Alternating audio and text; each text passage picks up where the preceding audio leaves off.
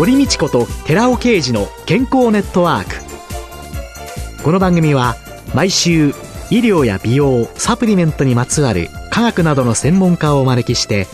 私たちの健康のために役に立つお話を伺う健康生活応援番組です。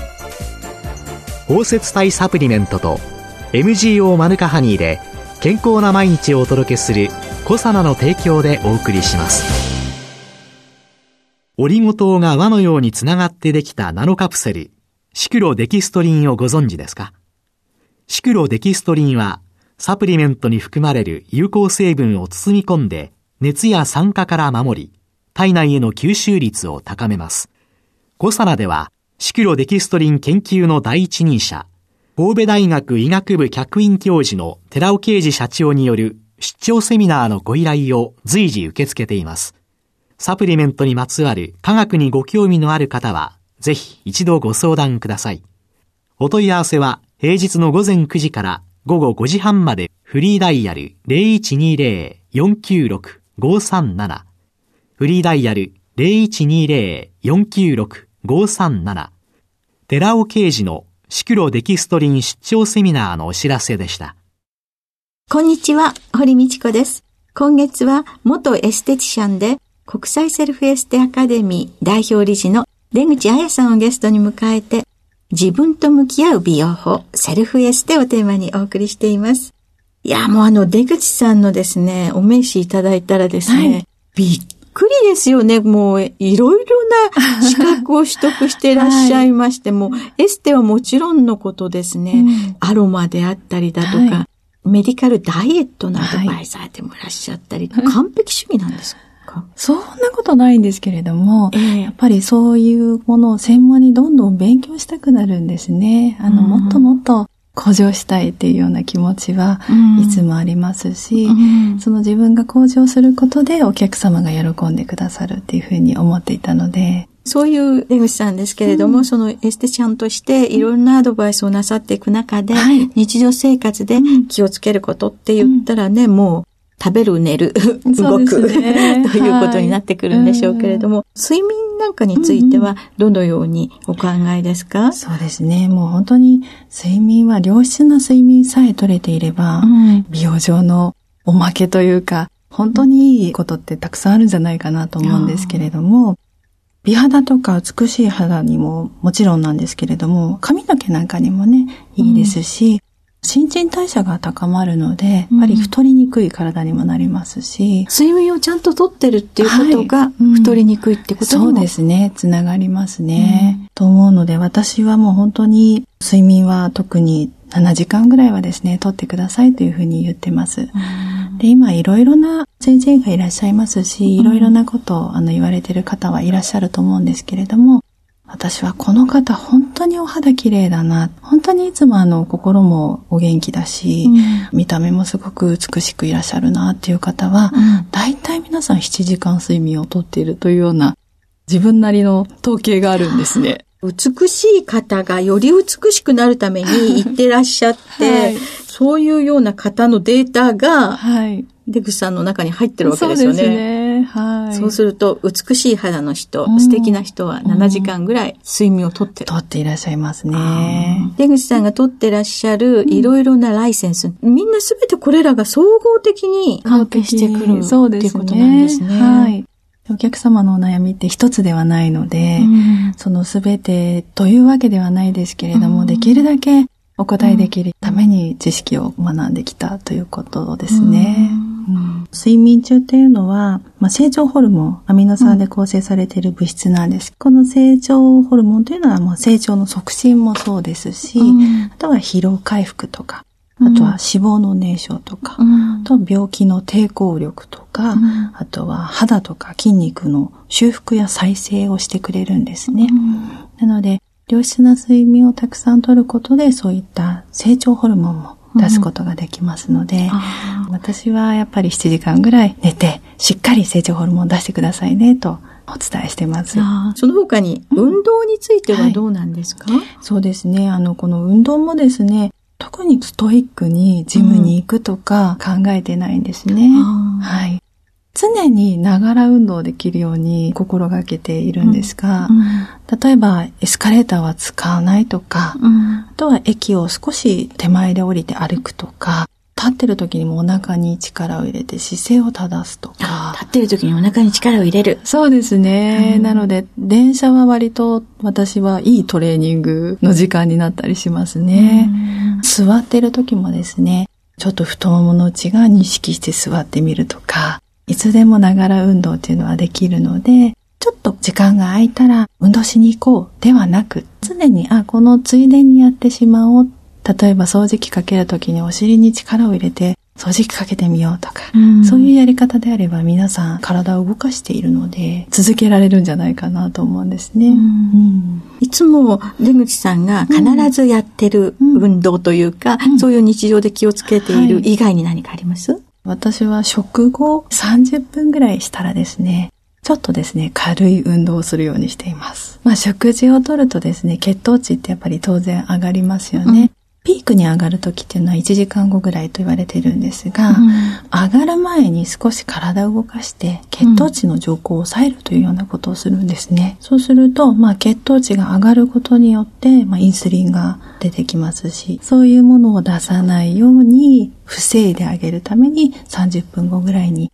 ちょっと歩いて帰ったりとか、ランチをしたら歩いて帰ったりとか、腹筋をするとか、スクワットをするとか、そういうようなことをしています。そういうような食事についての工夫もなさってるんですか、はいうん、そうですね。やっぱり食事はですね、私、もう40、今年で2になるんですけれども、もう10年ぐらい前からですね、うん、糖質を取りすぎないようにしてますね。普通に食物には糖質っていうのは含まれているので、そういうものを取りすぎてしまうと、少し難しいお話なんですが、エイジスというタンパク質と血液がですね、こう結合してしまって、うん、で、ちょっと汚れたような状態になってしまう。うん、体の中をこう錆びさせるというか、べたつかせるような状態にしてしまうんですね。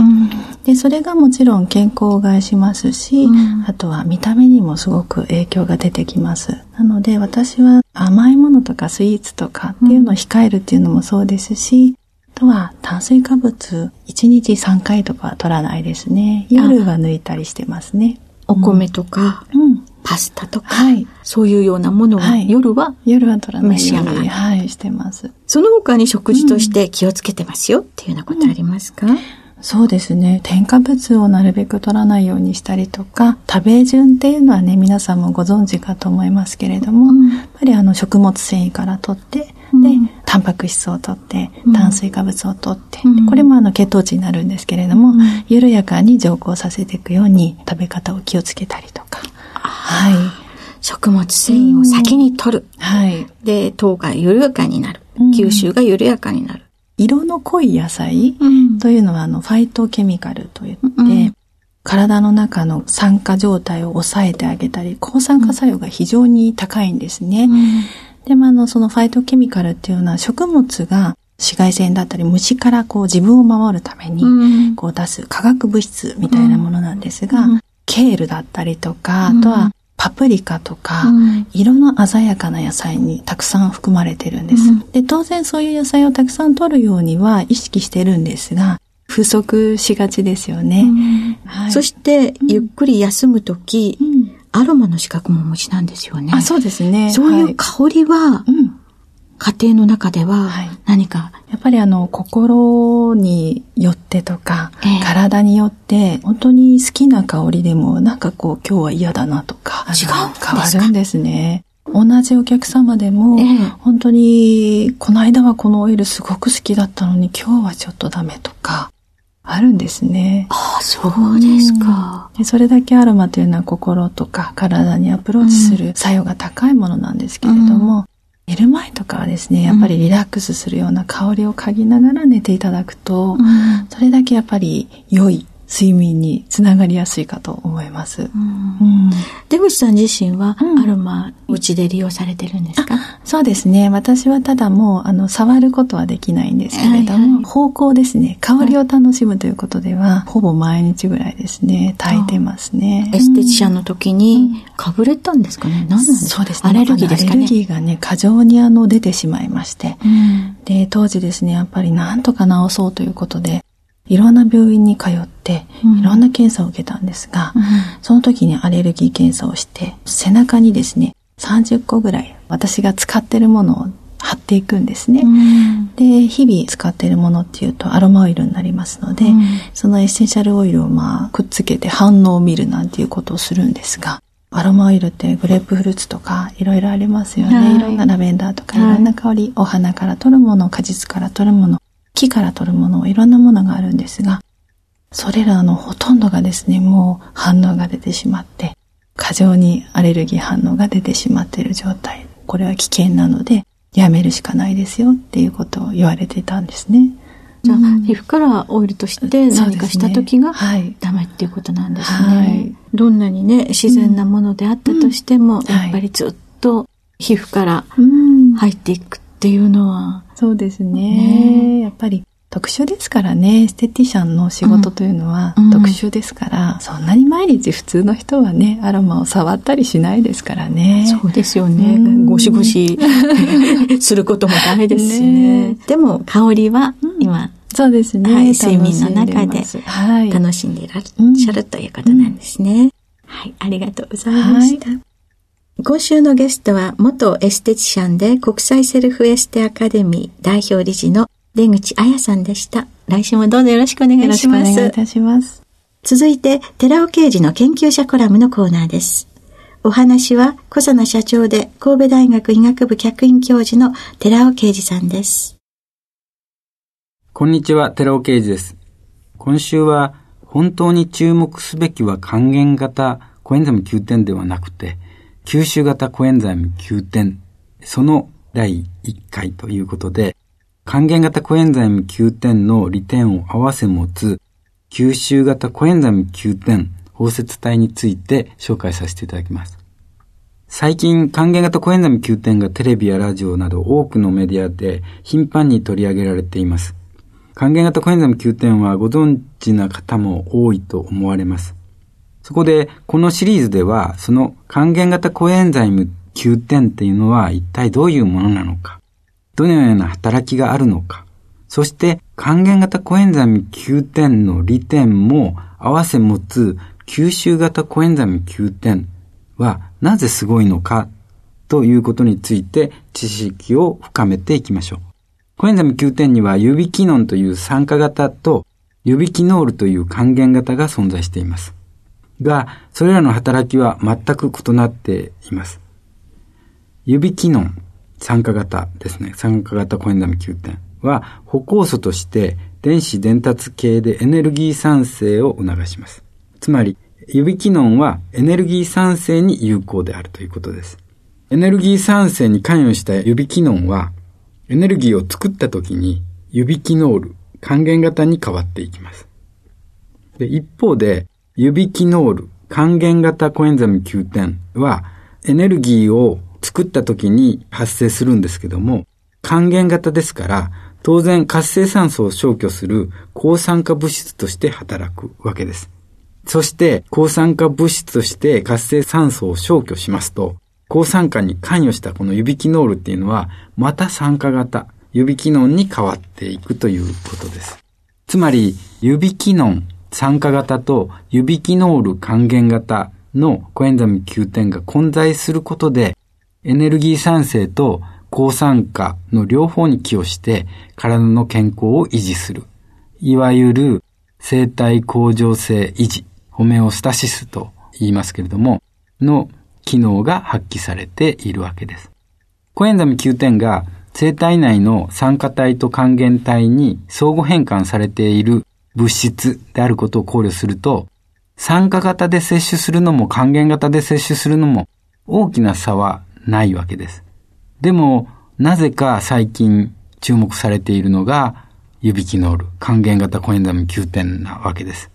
そこで、まず、還元型コエンザミ Q10 の否定的な意見ではなくて、利点を述べてみます。還元型コエンザミ Q10 は、当然還元型ですので、抗酸化作用、強い抗酸化作用を持っています。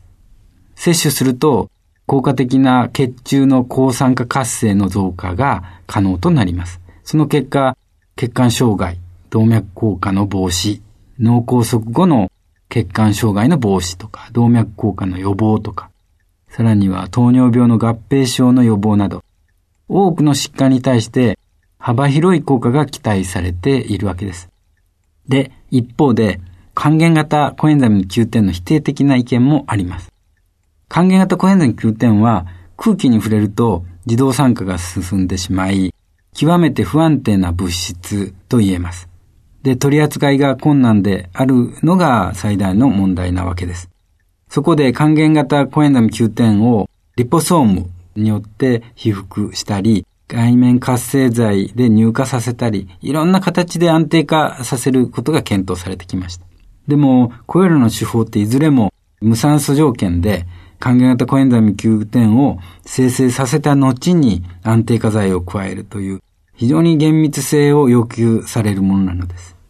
で、還元型コエンザミ Q10 を配合したサプリメントあるんですけども、脱酸素剤を利用したり、アルミ袋の無酸素状態で、しかも低温条件での保存が必要となってきます。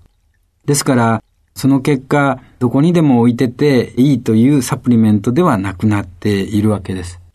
そこで注目していただきたいコエンザミ Q10 の製剤があります。それが吸収型コエンザミ Q10 なわけです。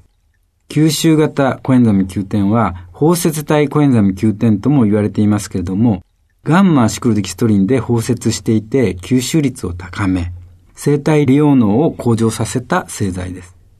そもそもコエンザミ Q10 は酸化型の指機能であっても、還元型の指機能であっても、使用性が非常に高いために、体の中には入りづらい。生体内への吸収率と言いますけども、この吸収率は極めて低いものでした。で、そこで登場したものが吸収型コエンザミ Q10 なのです。お話は小佐奈社長で神戸大学医学部客員教授の寺尾啓二さんでした。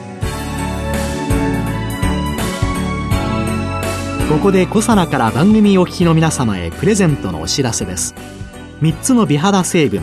デルタトコトリエノール、フェルラ酸、Rα リポ酸を配合し、環状オリゴ糖で包み込むことによって安定性を高め肌への浸透力を高めた美容液コサナのシクロラボラトリトリプルエッセンスホワイトを番組お聞きの10名様にプレゼントしますさらにプレゼントをもう一つ今月のゲスト国際セルフエステ協会代表理事の出口彩さんの著書見違えるほど美人になるセルフエステを番組お聞きの2名様にプレゼントします。ご希望の方はいずれも番組サイトの応募フォームからご応募ください。コサナの美容液シクロラボラトリトリプルエッセンスホワイト。出口彩さんの本見違えるほど美人になるセルフエステプレゼントのお知らせでした。堀道子と寺尾啓二の健康ネットワークこの番組は包摂体サプリメントと MGO マヌカハニーで健康な毎日をお届けする「コサナの提供」でお送りしました。